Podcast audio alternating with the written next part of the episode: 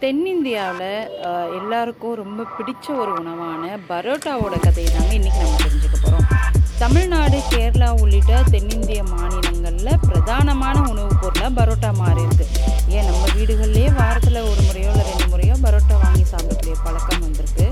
பரோட்டாவில் வந்து பல வகைகள் இருக்குது பீச் பரோட்டா முட்டை பரோட்டா கொத்து பரோட்டா மலபார் பரோட்டா சிலோன் பரோட்டான்னு. அது வந்து பல பெயர்கள்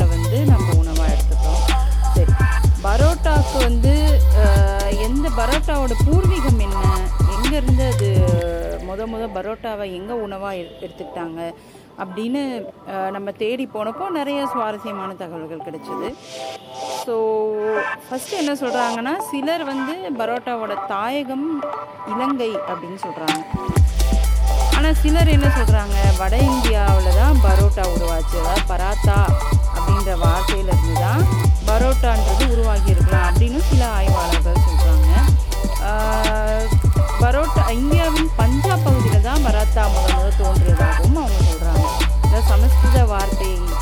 பரோதா அப்படிங்கிறது சமஸ்கிருத வார்த்தை. அதுக்கு அர்த்தம் என்னன்னாக்கா தட்டையான ரொட்டி அப்படின்னு அர்த்தமா. ஸோ இந்த பரோதா தான் பராத்தா அப்படின்னு மாறி பின்னால் பரோட்டா அப்படின்னு மாறினதாகவும் சொல்லப்படுது. இது வந்து தொடக்க காலங்களில் வந்து இறைச்சியோட சேர்த்து வந்து உணவாக எடுத்துக்கிட்டாங்க. பரோட்டாவோட இறைச்சியை சேர்த்து உணவாக உட்கொண்டு இருந்திருக்காங்க.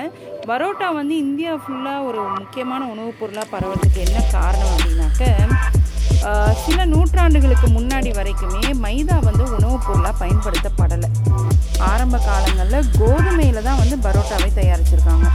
நெய் சேர்த்து நெய் சேர்த்து கோதுமையில் வந்து பரோட்டா தயார் செஞ்சுட்டு இருந்திருக்காங்க இரண்டாம் உலக போகிறப்போ இந்தியாவில் வந்து கோதுமைக்கு கடுமையான தட்டுப்பாடு ஏற்பட்டது உணவு பஞ்சம் ஏற்பட்டது.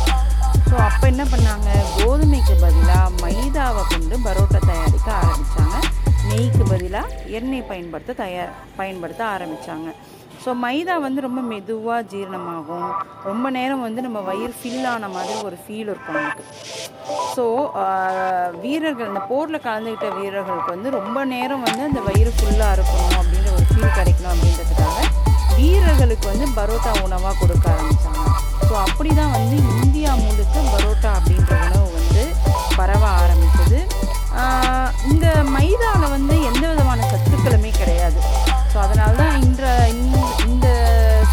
டாக்டர்கள் கூட சொல்லுவாங்க. மைதா சாப்பிட்றதுனால எந்த பிரயோஜனமே இல்லை அப்படின்னு சொல்லுவாங்க. அதுக்கு காரணம் இதுதான். ஏன்னா மைதாவில் வந்து பெருசாக எந்த விதமான சத்துக்களும் கிடையாது. அது வந்து உங்கள் வயிறு நிரம்பின மாதிரி ஃபீல் பண்ண வைக்கும். ஆனால் அதை செரிமானம் பண்ணுறதுக்கு உங்கள் வயிற்றுக்கு வந்து ரொம்ப நே ரொம்ப நேரம் தேவைப்படும். ரொம்ப வேலை எடுத்துக்கும்.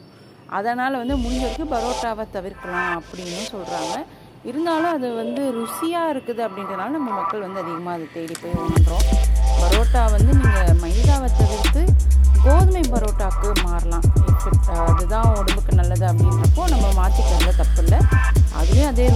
இருக்கும். நம்ம சாப்பிட்டு பழகுறதுல தான் அது இருக்குது அதே மாதிரி செய்முறையில் தான் இருக்குது அப்படின்றது.